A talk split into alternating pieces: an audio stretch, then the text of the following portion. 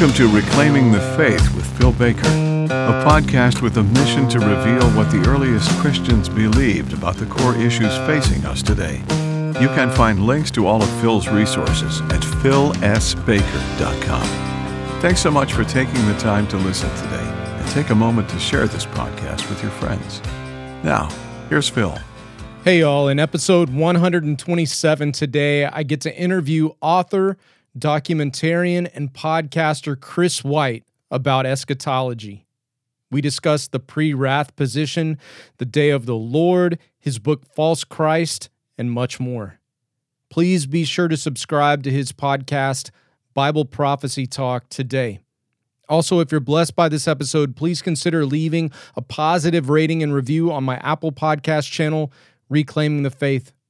You can find my book, Faithful Witness The Early Church's Theology of Martyrdom, on Amazon in digital, audio, and paperback format. So go check that out. And again, if it's a blessing to you, please consider leaving a positive rating and review there.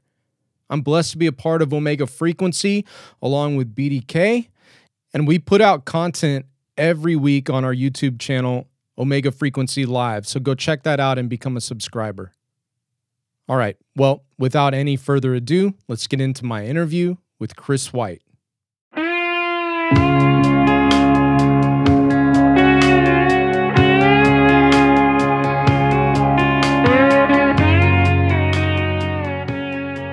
Well, Chris White, thank you so much for taking the time to come on the program today.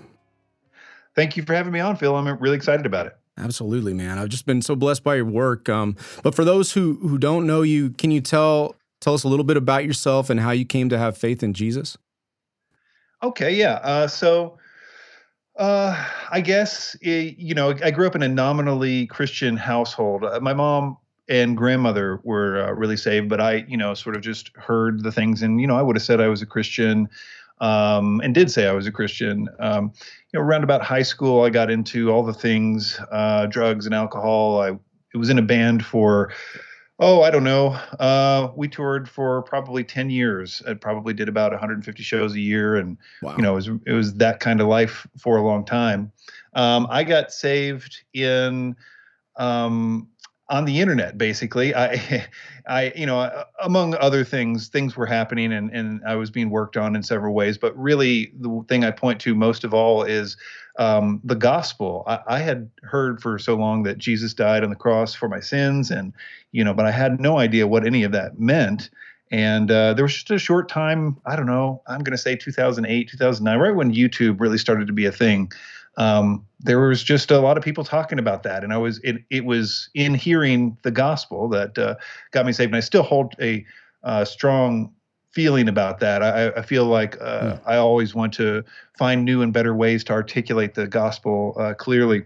Yeah. And uh, then, uh, you know, I really started, I was really on fire for the Lord after that. And I started, uh, I did end up quitting the band, um, but not, I, it wasn't, long story, it wasn't me that uh, did it. It was another guitar player quit and I just saw it as an out. So I wasn't the bad guy, but um, the uh, then I really got into ministry, particularly to the to the new age. So I would create a lot of videos of because I sort of had a little bit of new age bent about me, not really anything serious or whatever. So I really started a ministry making videos and audio, and that's when I started the podcast to try to reach out to those people. And mostly it was about apologetics. So I spent probably oh I don't know three, four, five years just in apologetics, dealing with people coming out of the occult and dealing with their questions and and on a daily basis, really it really strengthened my faith faith greatly in that um, that time because I got to I got to hear the best of the best arguments, you know, and I didn't know the answer, so I would go and look it up and try to figure it out and. Um, so it was a great thing. And somewhere along the way, I got really into. Well, I think I've always been interested in Bible prophecy. Mm. Um, but that that led to these days while i still do all of those things to a limited degree i mostly have been focusing on bible prophecy and uh, writing books and and and mostly just podcasting about it. Yeah for sure. Now you put out um, an awesome video a little while back. It was seven pre-trib problems right? Or seven problems with the pre-trib rapture is that correct yeah, yeah. Seven pre-trib problems and the pre-wrath rapture is a two and a half hour documentary. I really tried to, to interview the the best you know people on the subject, and it really is. I think a it's not dumbed down one single bit. It's meant to be um, everything that a person needs to know to sort of wake up from the pre-tribulational rapture from a scholarly standpoint and to realize that what I believed for so long about the pre-tribulational rapture even that's all changed in the seminaries. The pre-tribulational scholars don't teach what you think they teach anymore. They teach something totally different and it's getting crazy. And I think a lot of people don't know that story. So that's what that film was about. Yeah, and you you definitely interview some cool people, uh, Charles Cooper, Alan Kurschner, just name a couple. And uh, obviously, you know, you're you're weaving in all of your beliefs and and, uh, and scriptures there, uh, backing up that position on the pre-wrath rapture. It's just it's a great great film. So, what is the pre-wrath position, and how did you come to believe it? So, the pre-wrath position on the rapture, uh, simplified, is that the rapture takes place at some unknown time after the midpoint. It could be weeks or days after the midpoint, or it could be years after the midpoint, but it will be after the midpoint. And on the day that the rapture does occur, the day of the Lord, which is the eschatological wrath of God, will begin on that same day. And uh, the to to be a little more precise about it, the pre-wrath position holds that the rapture takes place at the sixth seal. In other words, the seals on the scroll, the seven seals on the scroll, are precursors that need to be opened. Uh, and once the scroll is opened, that is the wrath of God. That is to say, the trumpets and bowls. And there is a a lot to say about that, but that's the basic concept. As far as uh, I came to believe it, um, as I mentioned, I was doing podcasting early on in ministry. I started doing more biblical stuff and trying to do some uh, exegesis of scripture early on, probably before I knew any better or whatever. I, and um, and I started teaching about the rapture, and I was basically just giving the you know a copy and paste pre-tribulational rapture from what I learned from Hal Lindsey so many years ago. You know, right. and something about doing podcasts, and I'm sure it's the same thing with pastors or whatever. Um, you know when you speak publicly about stuff you you got to be careful and you got to be account you're got to be accountable for what you say and mm. and people will you'll you'll hear from people now you'll hear wrong stuff just as much but you know when you hear from those people that you know in the past have been right about other stuff and you know and you respect them and they challenge you with something you got to look into it and like and i was just wrong about the pre-tribulational rapture and so um, it took it was shortly after that that, that i found the pre-wrath rapture and uh, it's been it just clicked and it made sense of everything um, in so many different ways. I'm sure we'll talk about some of that, but uh, it it clicked so much that I haven't been challenged in a way or heard an argument against it in these many years that even comes close to to making me second guess that decision. Yeah, yeah, man. I I grew up believing in the pre-tribulational rapture like you. Um, so, what would you say are the strongest arguments against a pre-tribulational rapture? Well, um, I could go through some of the pre-trib problems that I'll just briefly hit on some of them and a brief explanation about them.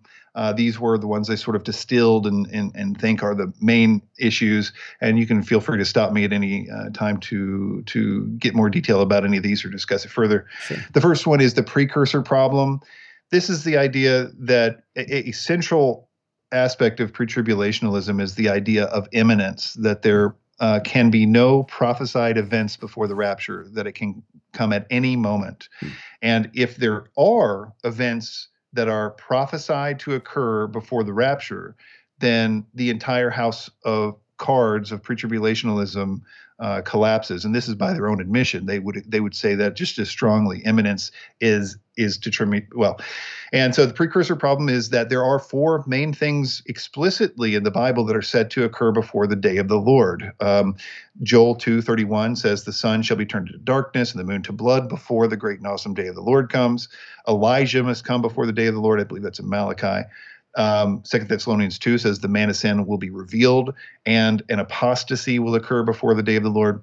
And this is a major problem, and it's interesting to see how the scholars try to deal with that. So the the, the idea that there are biblical precursors, and I, I, could expand on that. I think the Olivet Discourse is one long list of precursors before the day of the Lord. And to that end, I think the second main problem is the Olivet Discourse, which is simply that what the church has always known from the very beginning, from the Didache, and I would argue the New Testament, but certainly the Didache, the first writing outside of the uh, yep. the New Testament, as far as I know. Um, and I could be wrong about that. You might be more of an expert on that. no, I, I think you're right.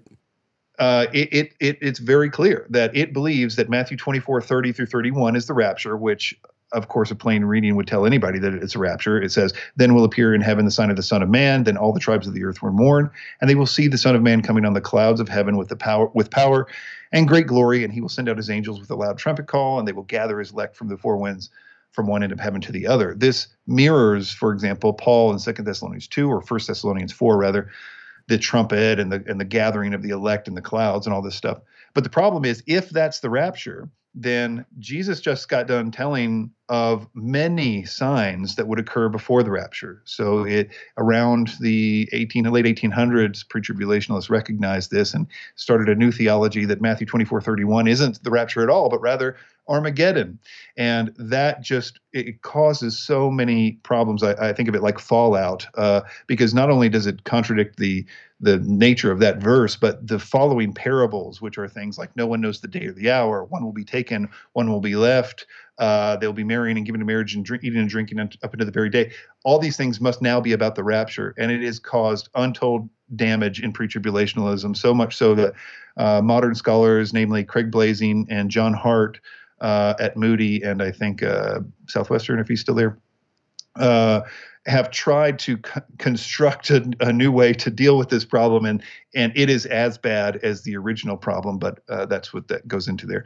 The Second Thessalonians problem, which is that Paul explicitly in Second Thessalonians two says that there are two things that must occur before the day of the Lord, namely the revealing of the man of lawlessness, which he later describes as a man sitting in the temple declaring himself to uh, to be God, i.e., the midpoint, the abomination of desolation, and the apostasy, apostasia in that in that uh, uh, verse, which are both things that, of course, Jesus said in Matthew 24. If, Matthew 24, 30 and 31 is the rapture, then that's exactly what Jesus said. He, Jesus said that there would be uh, the abomination of desolation, which I think starts in verse 15. He talks about that, mm. and the falling away. Many will fall away. That both things happen before the day of the Lord. So Paul is just repeating what the Olivet Discourse is saying there, and he's using the word that, that it will come first. It's a very specific Greek word. And the way that pre-tribulationists deal with this most difficult problem for their position um, are it's it's just not good. We'll say that and I go through that in the film. Uh, the revelation problem, I think this is important in that um, Revelation 6 has two things that basically explicitly say that that's when the wrath of God begins. You have the fifth seal martyrs saying, "How long, holy and true, and before you judge who live those who uh, live on the earth and avenge our blood." Right. And each one was given a long white robe. They were told to rest for a little longer, longer until the full number was reached, both of their fellow servants and the brothers who were going to be killed just as they had been. So, so they're asking, when will you start judging? And then later on, uh, we see that the wrath of God has happened. You know, these now they see the the impending sign that Joel told them to look for, that the sun will be dark and the moon. So that happens in Revelation six before the day of the Lord. And then what do they do? They hide themselves in the caves. They say, "Fall on us and hide us from the faith, face of Him who is seated on the throne and from the wrath of the Lamb, for the great day of the wrath has come, and who can stand?" So these are big deals. And then, of course, in context, what do you see next? You see the 144,000 seal sealed. Uh, the angels say, "Hey, don't blow on the." Uh, don't do anything yet until we seal these people and then we see this great multitude in heaven so it's like this perfect symphony and when you when you match that up with matthew 24 it is just a really cool set of parallels. Uh, the rider on the white horse corresponds to the false Christ. The rider on the red horse corresponds to war. The black horse is famine, and these are the the leading up to that uh, celestial disturbance sign, which is heralds the day of the Lord. Um, couple really quick others the imminence problem which is the as i say the centerpiece of this going through the verses that pre-tribulationalists use to argue for imminence is just shows what a uh, a bankrupt um, concept it is, which is actually interesting. I think of it almost like gaslighting because they they they talk about imminence as this this irrefutable thing, and then when you actually get someone to try to explain how these words mean imminence, um, they, will bring out things that have nothing to do with imminence. The idea that Titus 2:13 is one of their favorite uh, imminence verses, waiting for our blessed hope, the appearing of the glory of our great God and Savior Jesus Christ. And they say, well, waiting for that's kind of like no events need to happen, no prophesied events need to happen, or that it could happen at any moment. But that's not what the Greek has anything to do with. It's just waiting for.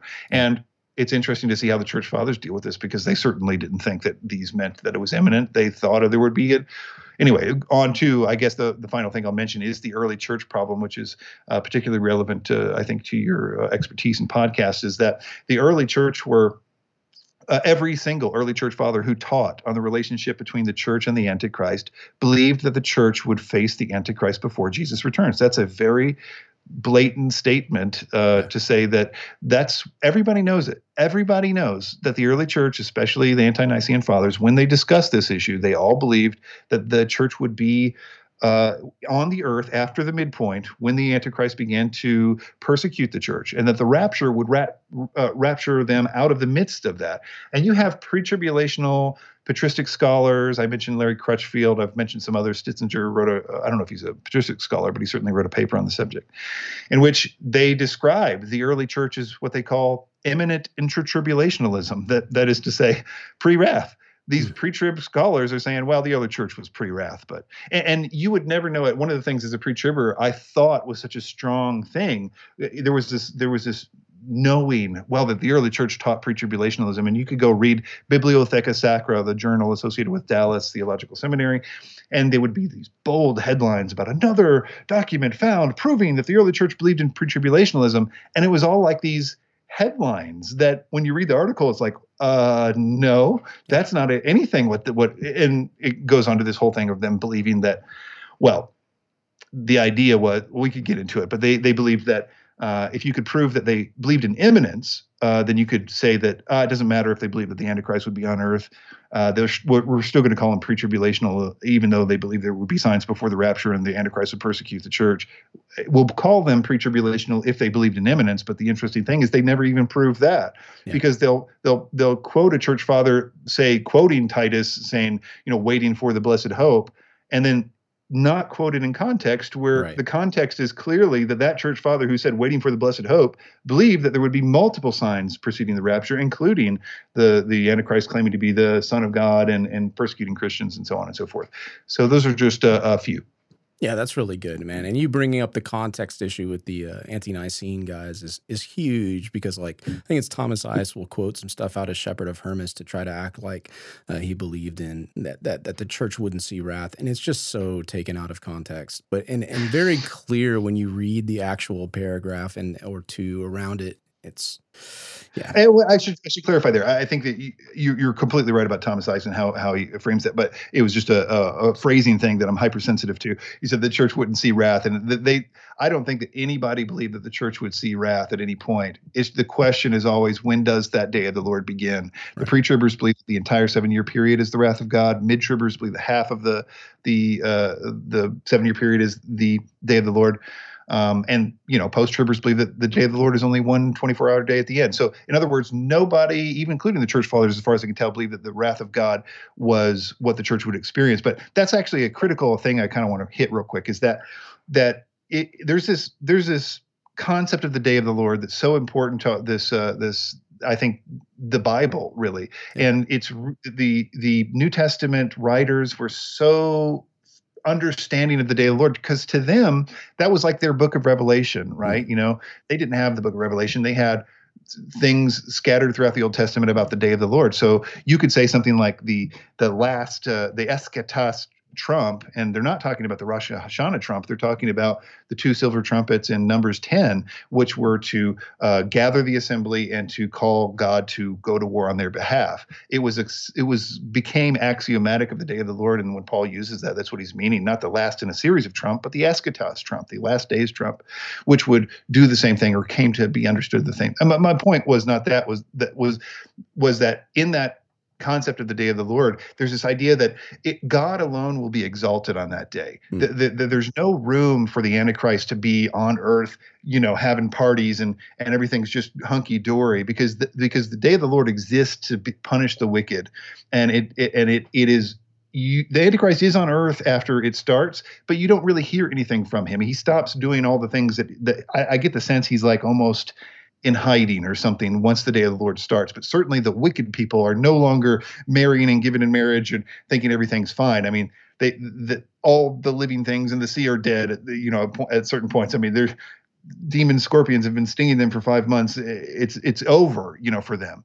And that's the wrath of god god doing damage to the to the earth dwellers. And it is so incredibly important to know that the antichrist persecution and when the world is happy and thinking that they're in a utopia and they're killing christians and they're laughing about it and they're marrying and giving in marriage that's not the wrath of god. It's the opposite of the wrath of god. If the wrath of god has happened was had started then that wouldn't be going on. So that's why there's this back-to-back nature. As soon as the church gets out of the way then the wrath of god on the on the rest of the world the wicked begins Okay, so you you mentioned earlier First Thessalonians four. You mentioned First Thessalonians five, uh, the coming of Christ and the day of the Lord. Um, are the second coming, or what I would call the second coming in First Thessalonians four, and the day of the Lord in First Thessalonians five, two separate events or two aspects of the same event? You know, this is an great question because, in a sense, this this is what I mean when I say when I understood pre-wrath, it's like the Bible just opened up. It's like it, I, I, kept finding new places where this made sense. And yes, this is a particularly eschatological verse or whatever, but in, in other places in the New Testament too. And I think this is this is the crux of this issue um, is that Pauline, well, I'm not going to limit it to Paul. I'd say just New Testament understanding of the day of the Lord is a very weird study if you do it. And the reason it's weird, and I did this in the film, I, I didn't really talk about it so much as I just I, I, made a graph of the study, and there were three columns, and one, and it was the usage of the concept of the day of the Lord in the New Testament, and I put in one column good for be- believers, one column bad for believers, and one column both. So the idea is that you can see it's a very confusing thing because depending on where you want to go with it you can do whatever you want to as long as you just go to the one of the columns that you like mm, right? mm-hmm. uh, the day of the lord is good for believers. No no no the day of the lord is bad for believers. No no what, what about we do with these where it's both? Mm-hmm. and the reason that pre-wrath solves that is the pre-wrath is just all about the day of the lord. They're like day of the lord uh, nuts. They just uh, and because it's so much revolves around it. But the the idea is that the day of the Lord is a back-to-back event. The rapture occurs on the same day that the day of the Lord begins. It's that's why the rapture occurs to get them out of the way so that the eschatological wrath of God can begin. Mm. And so Paul speaks of the day of the Lord as a good thing. It's a thing that we're looking forward to. For us, it's great, but for them, it's going to come as a thief in the night. For them, it's a really bad thing yeah. because it's both good and bad. And he speaks of it on that day sometimes. And, and when he speaks of the, he, he's sometimes even, and I get Peter does the same thing, but, um, you know, and, and once you see that it's both, in, in a sense, Paul puts a lot of stock on the day of the Lord because what he ends up doing theologically with it is he he ties it directly, as I guess is normal. First Corinthians 15 is a good example with the resurrection from the dead or and so much of christian theology and this is why it gets used so much in other places not just in eschatological passages because so much of Christian's theology is to look forward to our eternal life mm. uh, and, and how great that is and how great of a gift it is, and use that as motivation for all kinds of things in regard to discipleship and the Christian life in general. So he he always calls us to look forward to that day and to, you know, Luke talks about when you see, you know, this sign that remember in Revelation 6, the, the, the, wicked people saw that sign and they were diving in the rocks, right. Uh, you know, and, and hiding. But yet Luke says, lift, lift up your heads because your redemption draws nigh when you see that sign. Yeah. So it's a it's a good, it's a bad thing, and it's both, and it's and it and it never it never deviates from that. Once you plug that in, then all these verses make sense. First, you know, the chapter break in between First Thessalonians four and five. There's no need for it. He's just he's just talking about now concerning the times and seasons, brothers, of what um, you have no, you yourselves know fully that the day of the Lord will come as a thief of night. When people are saying there is peace and safety, then sudden destruction will come upon them as labor pains upon a pregnant woman, and they will not escape. But you are not in darkness, brothers, for that day to surprise you like a thief. For you are children of light and children of day. Or we are. So it, it never it never fails. It always works. Yeah, oh, that's really good. So let, let's move to talking about your book, False Christ, which man, I I love this book, and I think it's so important for the times that we're living in as you know is this person the antichrist? Is that person? And and so often they are not jewish uh, maybe they're muslim or you know whatever a demagogue or something like that. But like uh, your book false christ seems to be i mean it doesn't seem to be it is saying that uh, the antichrist will be jewish. So like what are some reasons why you think the antichrist will be jewish well, uh, always a touchy subject. I would say, sure. first of all, this is you know, uh, it, it, can be a thing that people can springboard on, and and but I personally am ex- exceedingly. Uh, uh, uh you know, pro-Israel in a sense, you know, and pro-Jewish people, and and all in no way anti-Semitic. It's not a part of this, but it is, as I say in a, a debate I did fairly recently with Joel Richardson. It, it's like um, it's as if uh, God, you know, the, the, most true thing in the world is that one day a Jew will rule the world. Mm. That's that's totally going to happen in the millennium. It's like the the essence of truth that is the most true thing, and yeah. that's a big part of Satan's thing, right? He he takes something that, that's true and he and he uses it to deceive, and that's what he's doing in these end times, as far as this uh, this concept is, or what I believe is, is the New Testament is telling us, which is that the Antichrist is presenting himself as the Jewish Messiah. Mm. Will he really be of a Jewish lineage? I tend to think so. There are some verses that seem to lean that direction. But it's more important to understand that he is intending to be seen as fulfilling the yet to be fulfilled um, uh, prophecies about the Messiah that Jesus has yet to do, uh, which is a big thing. You know, that's one of the reasons that the Pharisees rejected Jesus, is because so it, to them, and really probably rightly so, the, the prophecies of the Messiah were, were were very political in nature, in the sense that he he was Jerusalem was going to be the capital city of the world. They were going right. to get their just desserts. Finally, they were going to be vindicated. You know, they yeah. were going to be the capital city of the world, the, the whole world was going to flock to Jerusalem to pay homage to their Messiah. The whole world would revolve around Jerusalem. And so he's the, the Pharisees like, you know, you don't seem like you're getting an army ready to defeat the Romans, so you're clearly not the Messiah. Hmm. And we, of course, know that Jesus will fulfill those things uh, in the millennium and up uh, on the path of to the day of the Lord, etc. But um, but the Antichrist is, I believe, going to use that against us. So real quickly, I would say to understand the complexity of this, you really need to understand some prophecies about the Messiah that are not always uh, mentioned. So, for example, we know, as I just mentioned, the Messiah will personally rule the world. I could go a litany of verses about that in the Old Testament and New sure. Testament. Jerusalem will be made the capital city of the world, Isaiah 2, uh, uh, 1 through 4, etc. Um, a form God. of temple sacrifice will begin again. Now, this is a t- difficult one. A lot of conservative scholars tend to see it as memorial sacrifices, but it's a it's a thing that Isaiah 66, Isaiah 60, Isaiah 18, Zechariah 14 says explicitly. And if you hold to a a literal hermeneutic, that's what's going to happen in the millennium. Um, eth- uh, ethnically, uh, let's see. Um, I do think that the ethnically Jewish is a concept uh, that could be could be uh, oh, I think I'm trying to read from my notes here, trying to understand it. Sitting in the temple to accept worship. We think mm-hmm. of that as a very uh, antichrist thing to do, right? But it's also Psalm 16, Psalm 22, right. Isaiah 53, Daniel 12. That's what the Messiah will do in the millennium. He's going to be in the temple. I don't know if he has to declare himself to be God or not, but but the what will happen is that he's going to receive the worship of the world. People are going to uh, flock to uh, Jerusalem to pay homage to Jesus Christ as Messiah. That's a part of the millennium. Um, other things, and I'm just mentioning things that are yet to be fulfilled Messiah things. Uh, a new covenant, um, defeating Israel, uh, uh, Assyria, Egypt, the and Moab, and all kinds of other things anyway, I could go on, but these are things that the Antichrist is said to do. The Antichrist will personally rule the world. Obviously, I could go through verses there. Jerusalem will be made the capital city of the world. Daniel 11, 45, Matthew 24, 15 through 28, 2 Thessalonians 2, 3 through 4, and Revelation 17 and 18, which is a totally different subject that I'll probably talk about here in a minute.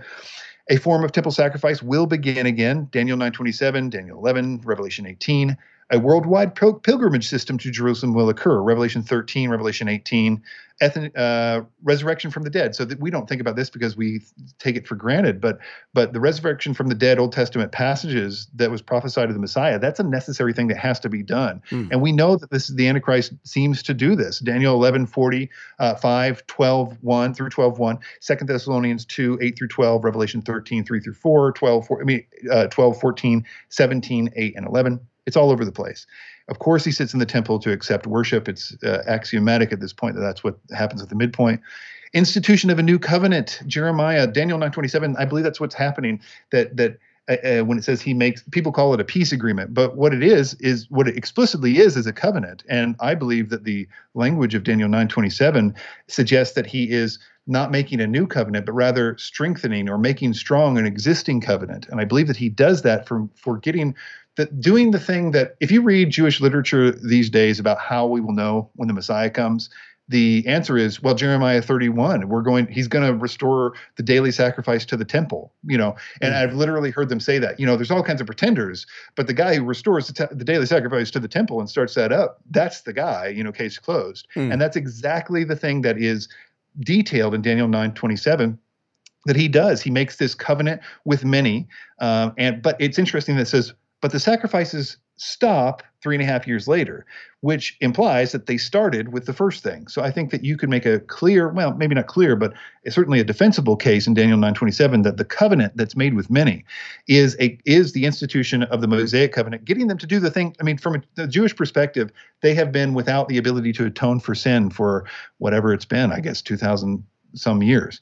So so being able to it's an indispensable part of the jewish religion and it's something that they would do in a second if they didn't think it would start world war iii which it totally would. And i think that's why we, we see the antichrist as this you look at the antichrist and what he is he is a warrior. He is a person that cannot be defended in battle. He has this god of fortresses. He is um, he defeats, as I mentioned, Assyria and Egypt, and he tries to defeat Edom and Moab. He does defeat Libya and uh, and Ethiopia, all these Muslim nations. Nobody seems to talk about. Hey, he seems to be destroying the the historic biblical enemies of Israel in this thing. Mm. Not to mention that he comes on the scene destroying the three of the ten kings, which I actually think is probably pictured in the Assyria Egypt battles and, and Daniel 11, 40 through 45. Mm-hmm. But it doesn't really matter. The, the point is, he is antagonistic towards the things that we currently think are bad, right? And he is he is a liberator of Jerusalem. And he and in that process, you could look at it as him restoring this glory to Israel and doing it in a supernatural way. I think you know, in Revelation, when they talk about the reasons to worship the Antichrist, there's two two main themes that kind of come out. One is his resurrection from the dead. Um, they worship the beast, whose you know mortal wound was healed, and who can who's like the beast. But they do say that too. Who is like the beast? Who can make war with him? Right. There's this idea that he's a protector, and of course that's what you would need if you're going to start sacrificing animals on the Temple Mount in Jerusalem today, you'd need to know that you were protected, that there was a guy who could do that no one could beat. Yeah. That that if this guy's on your side, then then uh, do whatever you want. And so there's this there's this belief in his his it's interesting when you look at rabbinic literature about Daniel 11, 40 through 45. We know that as Christians to be the Antichrist. There's no I mean, uh, premillennial Christians anyway understand that to be uh, speaking of Antichrist, at least from right. verse 36.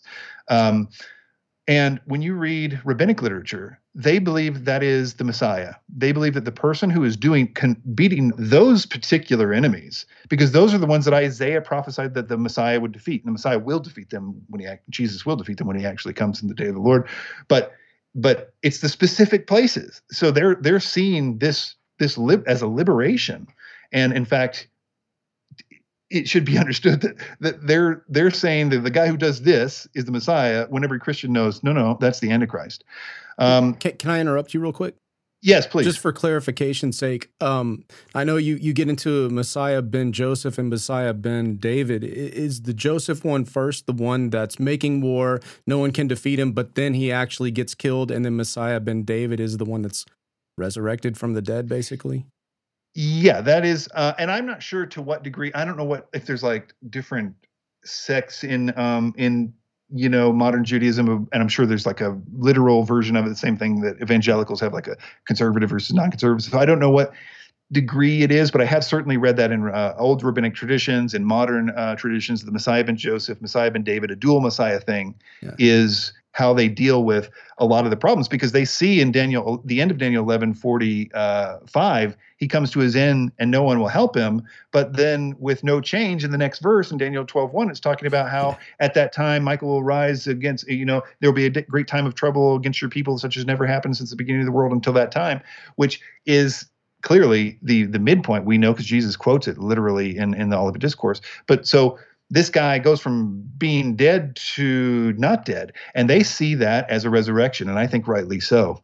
I think he is being resurrected at that point except it's not a good thing. It's a it's a terrible thing and it's the great delusion. Mm-hmm. uh, but um, let's see here. Uh, i would say as far as to answer this question we could go on to a couple other things i'll hit briefly.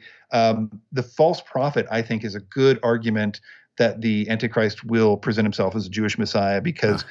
namely, the false prophets. Well, he's called a false false prophet, right? So it's unlikely that he's going to be.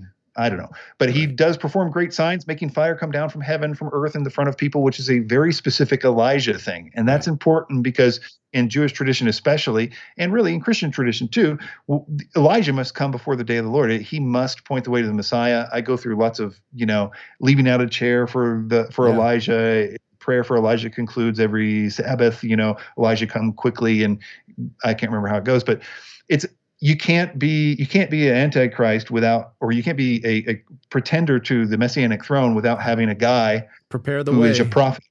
Exactly, and so yeah. I think that's what the false prophet does, and I think that's a good a good, you know, a, a good argument. Um, I would go through. I think in the book I go through quite a lot of other things, but I really do uh, land on uh, the mystery Babylon aspect, I think, is a very big subject, but one that points. It's the one. It's the thing that convinced me that the Antichrist would present himself as a Jewish Messiah more than any of these other things. Yeah.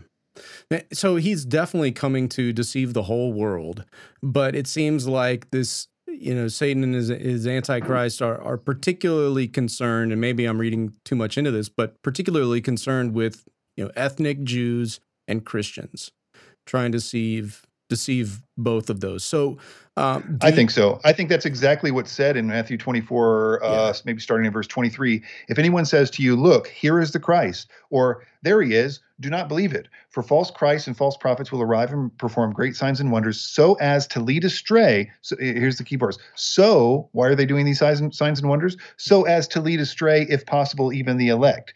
Why are they doing it?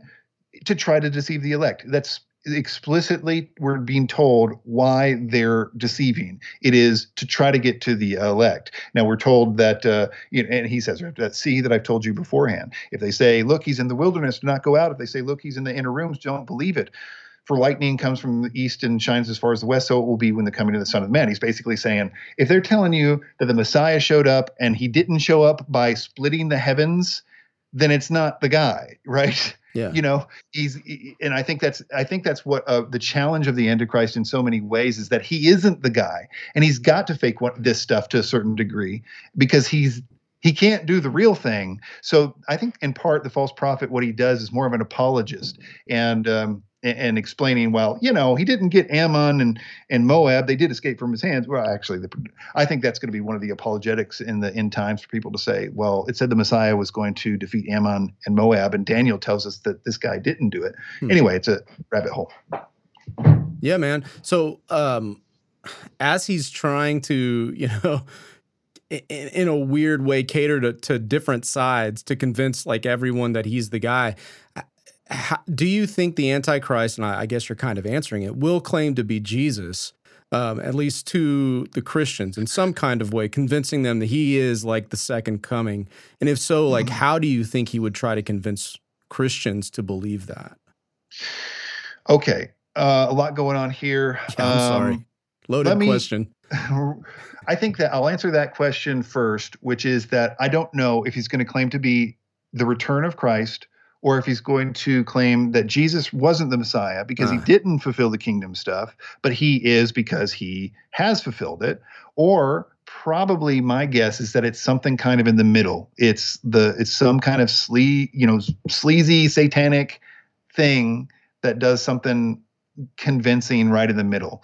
Uh, but I, I don't know. But I do think that it's a, an important thing hit me about this, which is the context of where how all this is happening, and I think while it's true that I think he is doing this to deceive the elect, the Jewish people are there's a good portion of them that will be elect at the end of all this. Sure. And um, Mystery Babylon is speaking, I believe, of of Jerusalem in the last days, and it's a picture of the this harlot high priestess on top of you know riding the this beast who she believes is her king and husband, and it says that that she she makes the nations drunk and the what she makes the na- nations drunk on is the wine of the passion of her fornication. Hmm. In other words, she is fornicating. She is worshiping false gods, which is always what, you know, Israel did in the Old Testament and, and it was called fornication and Israel was called a harlot I don't know how many times yeah, for this right. very sin, which is to worshiping false gods. She's doing this, but it's interesting that the world sees her the passion, the fierceness. She's found her Messiah and her husband and she is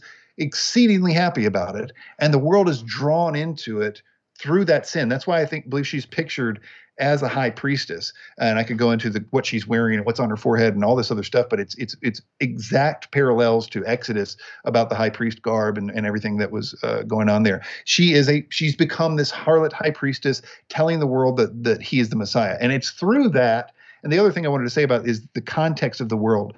Uh, the more and more I under I believe, and this is where it gets a little bit into just belief here, that um, that the world is going to be a different place when we're we're here, and we're we will have been ruled by these ten kings for a while before this, and it's not going to be good, and it's going to be really bad.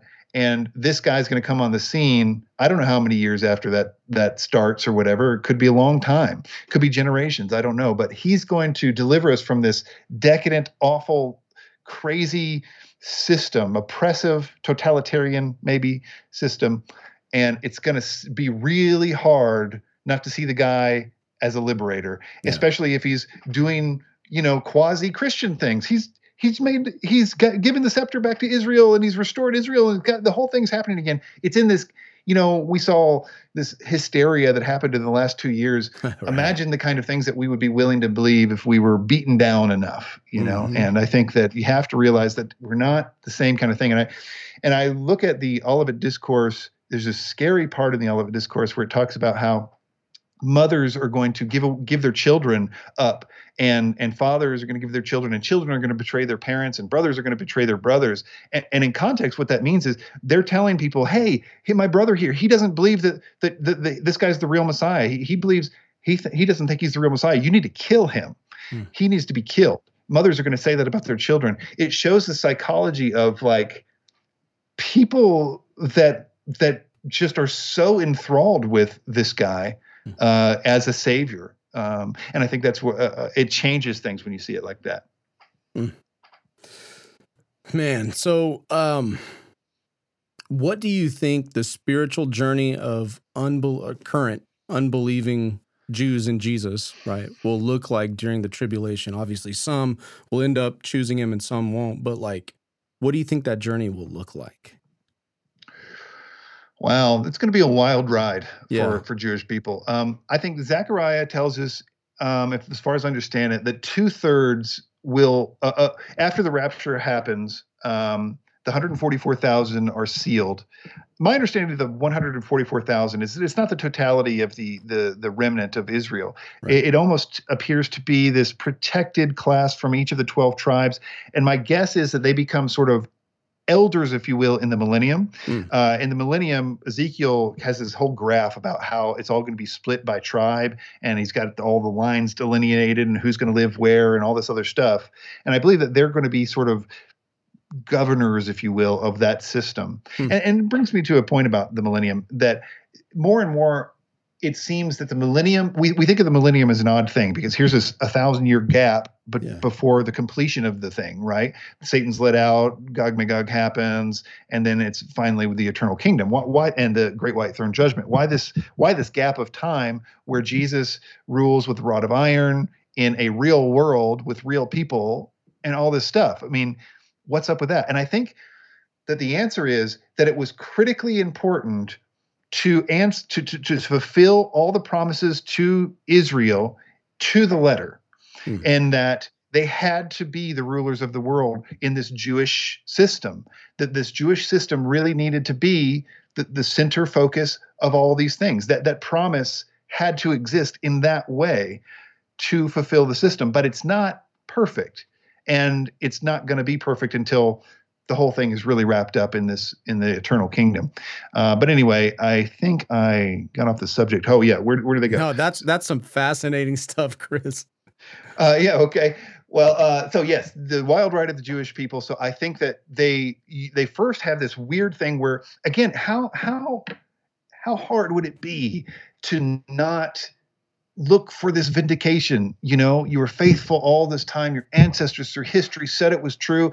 Everybody told you it wasn't, but but you believed it would. And here is this guy doing it, fulfilling it, defeating the great evil that has been controlling the world for all this time. And now he's restoring Israel and everything's right. And you guys are now the kings of the world, basically. The utopia is on, and you guys are, you know, the the the, the main guys in the utopia. So, and you see this, I think, in Revelation 12, where where uh, the two witnesses are killed in Jerusalem explicitly, and the people in Jerusalem are it calls them Sodom and Egypt at that point because they they're rejoicing at the death of, the two witnesses and they're giving gifts to one another.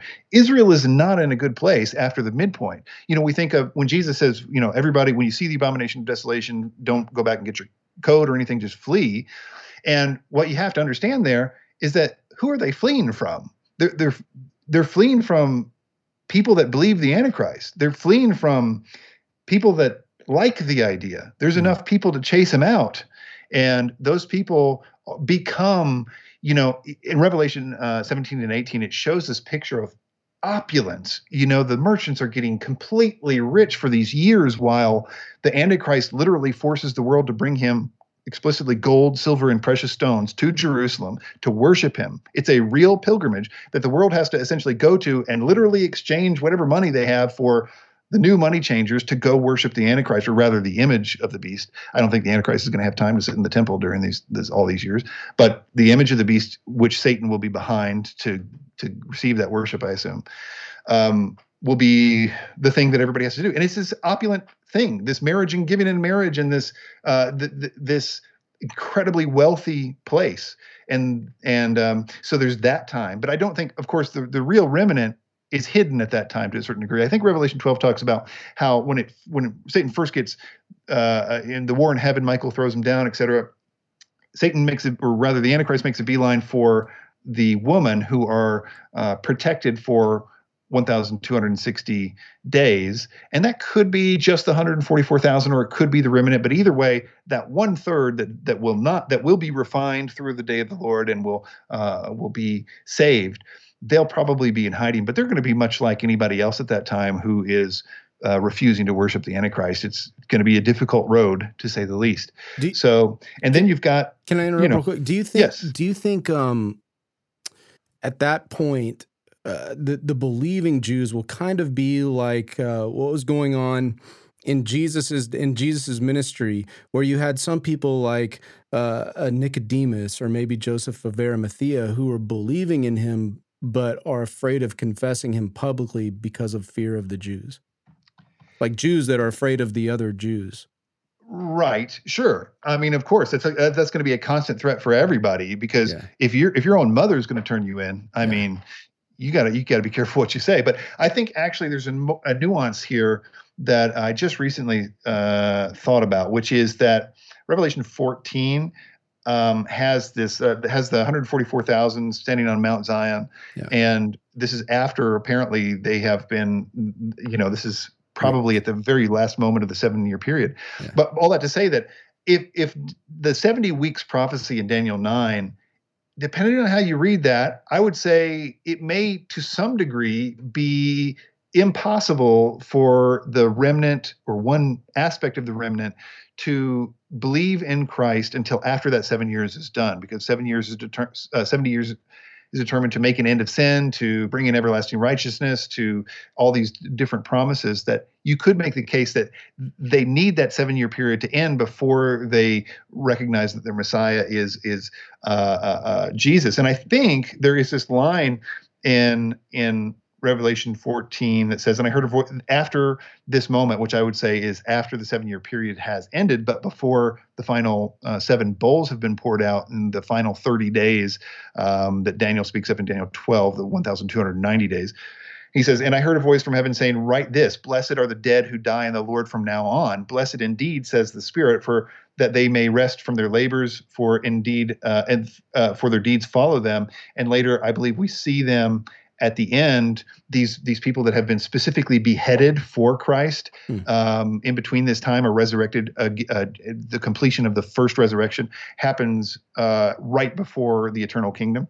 Yeah. In other words, I think that that there is a sense in which they actually become true believers in Christ at the end of the seven year period, and then um, still have some suffering to do before it's all over in the time of Jacob's trouble. And they do get martyred and get it and say it like this: I think they get a chance to be martyred hmm. um, in that last uh, to to to to receive that uh, that benefit, uh, eternal benefit of being martyred in that last thirty days. So Some of them do. These would have to be people, right, that didn't take the mark, though.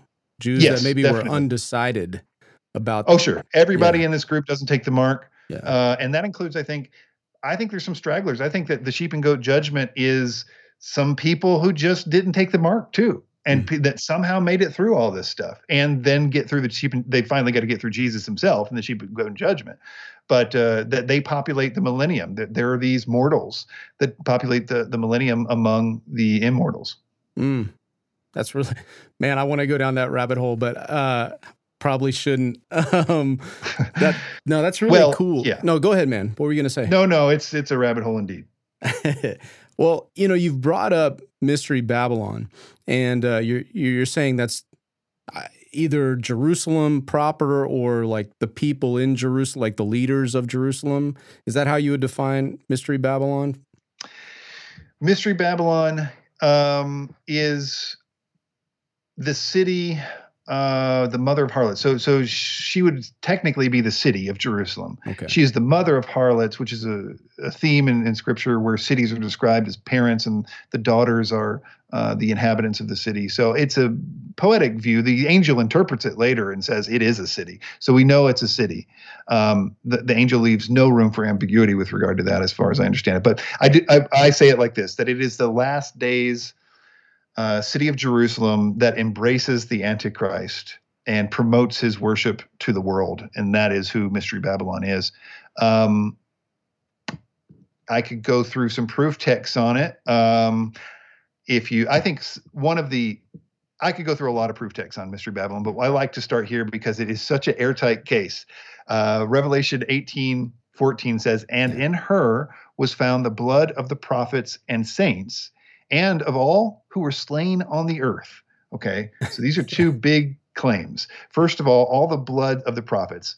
Now, uh, th- this there's only I say this is, can only apply to Jerusalem because there is only one place that the prophets were ever killed in Scripture, Jerusalem. In fact, Jesus actually says that it is impossible for a prophet to be killed anywhere except Jerusalem.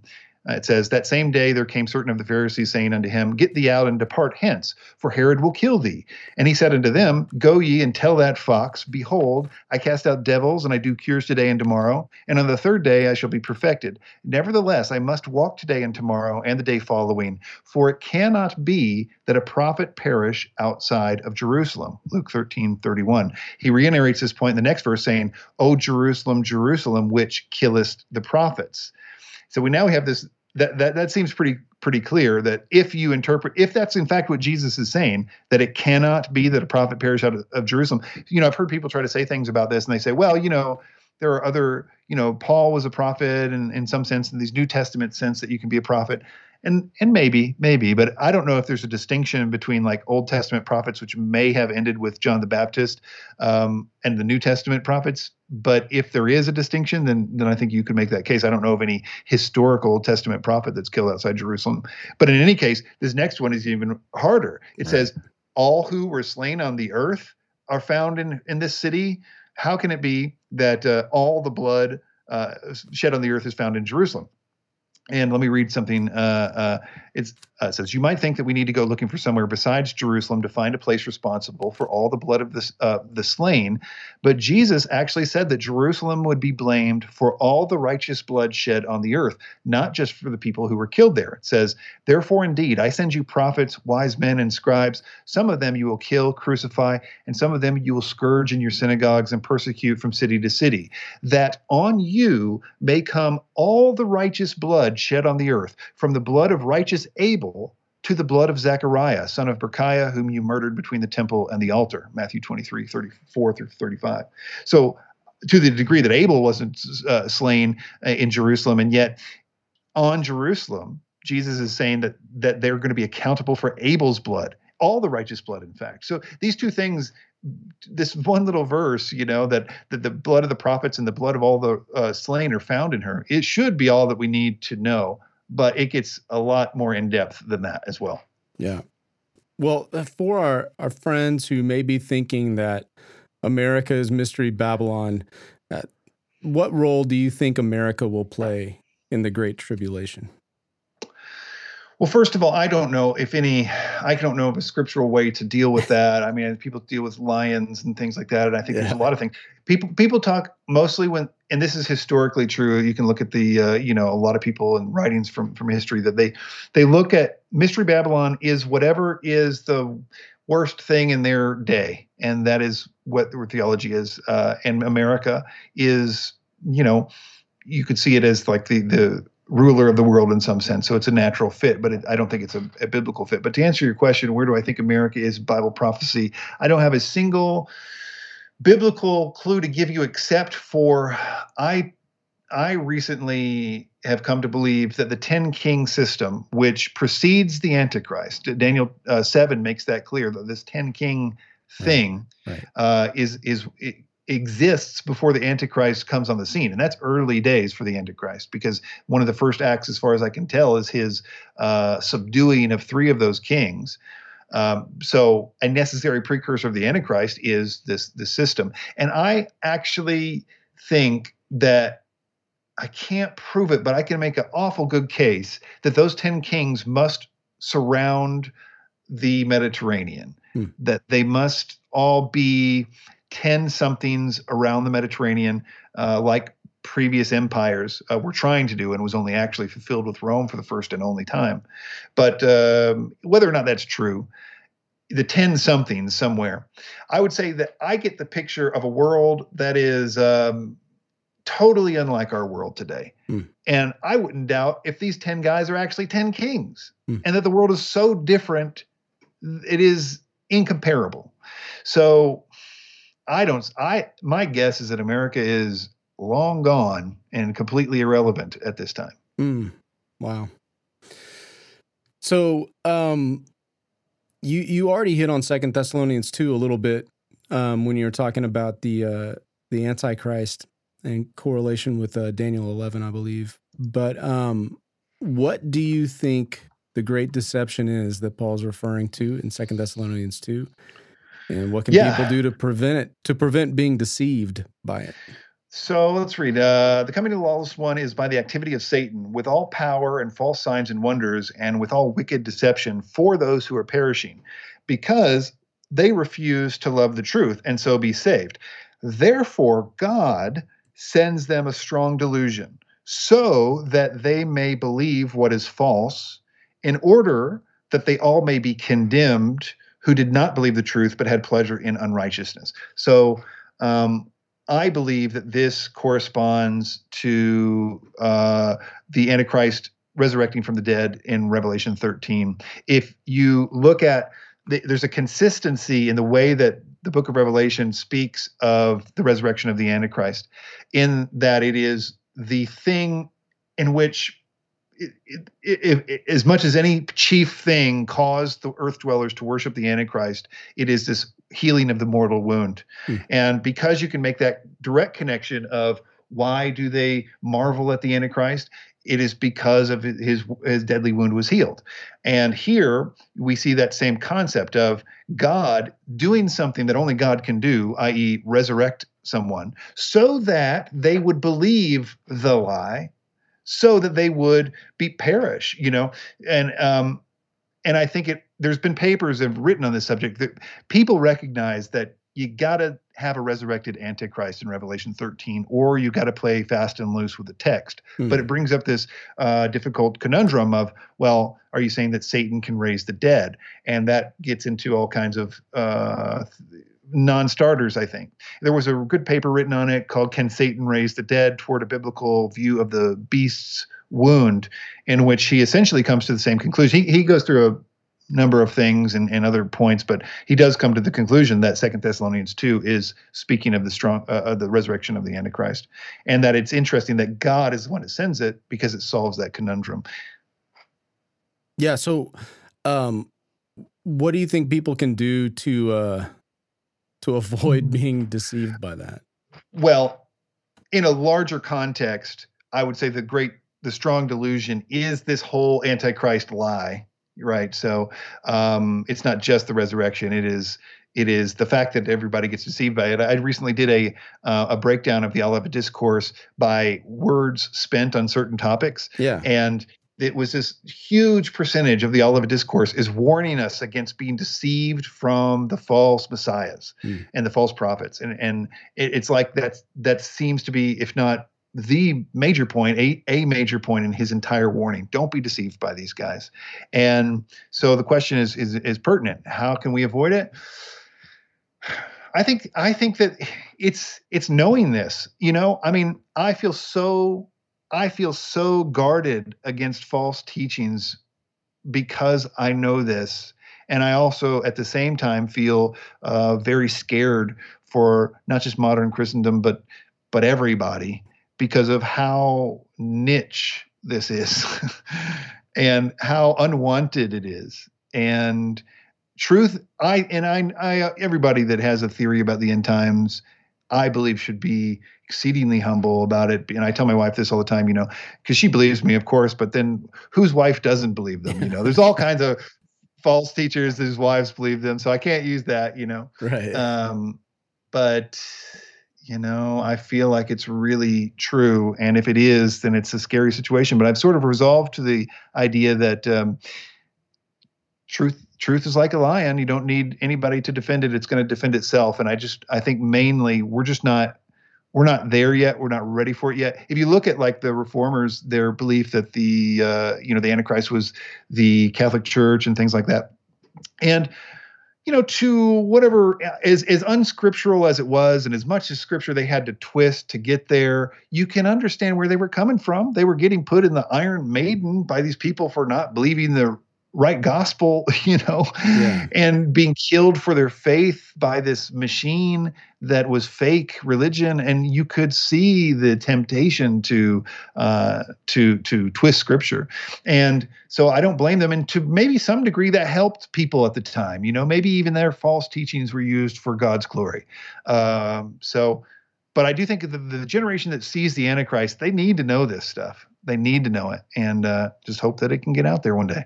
Yeah, brother, I really appreciate you taking time to do this. Do you, do you have any final words of advice for folks that are listening to you? I mean, you you just exude a pastor's heart for the people who listen to you. So, like, what, what kind of advice do you have for us?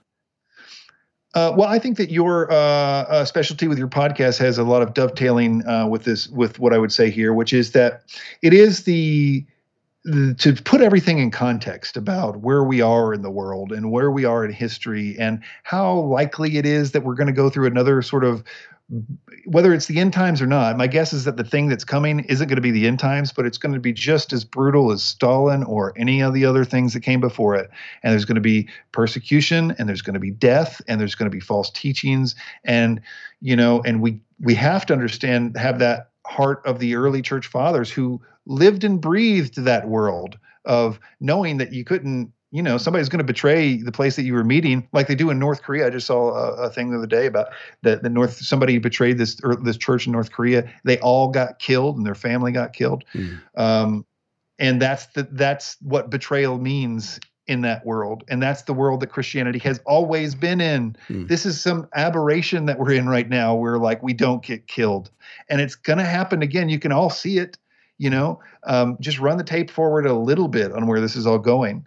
And so i think it's critically important for people to price it in to to run through their head what what would it be like if you had to die for for uh, the gospel or for jesus' sake and to familiarize yourself with the people that have come before you that have made those decisions, but especially the scriptures that tell you a completely different story mm. about those what it's like to be to be martyred. To leap for joy is what Jesus says when you're counted worthy to be killed for his name's sake. I mean, uh, there's an it, there's a reason why it says to focus on eternity, because and, and, there seems to be, and this is a guess, I could probably prove if I did a study, and so take it with a grain of salt. But there's something about being killed for Christ's sake that is so 500,000 years from now in your resurrected body is going to still be a, a, crown that you're going to wear. Mm-hmm. You know. Um, anyway, I, I would just say you don't want to have to make the decision about how you're going to deal with that thing, that kind of stuff when it comes for you now or when it happens. Uh, I'm quickly uh, reminded of Alexander Solzhenitsyn, who uh, wrote the Gulag Archipelago and and wrote about how the people that and it was in Stalin's uh, uh, work work camps and all these things and he would say that you know when the when the secret police got you and they would force you to make these false confessions and they would throw you in jail forever and nothing you said mattered because they were going to throw you in jail anyway and they were going to take all your stuff and whatever anyway.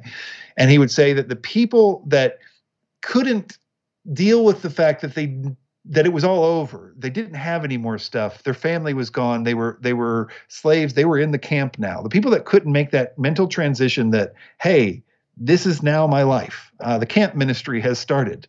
Um, it was the people that felt that there was some injustice that they, they they still had stuff and if they could only convince somebody and, and and, you know they could get back out those people went crazy. And so it's a it's a place that we need to get mentally to to be that. And, and if it doesn't happen then praise god. On your deathbed you'll say wow thank you lord that i didn't have to deal with any of that stuff. Um, but uh, you know it, it never can hurt to be mentally ready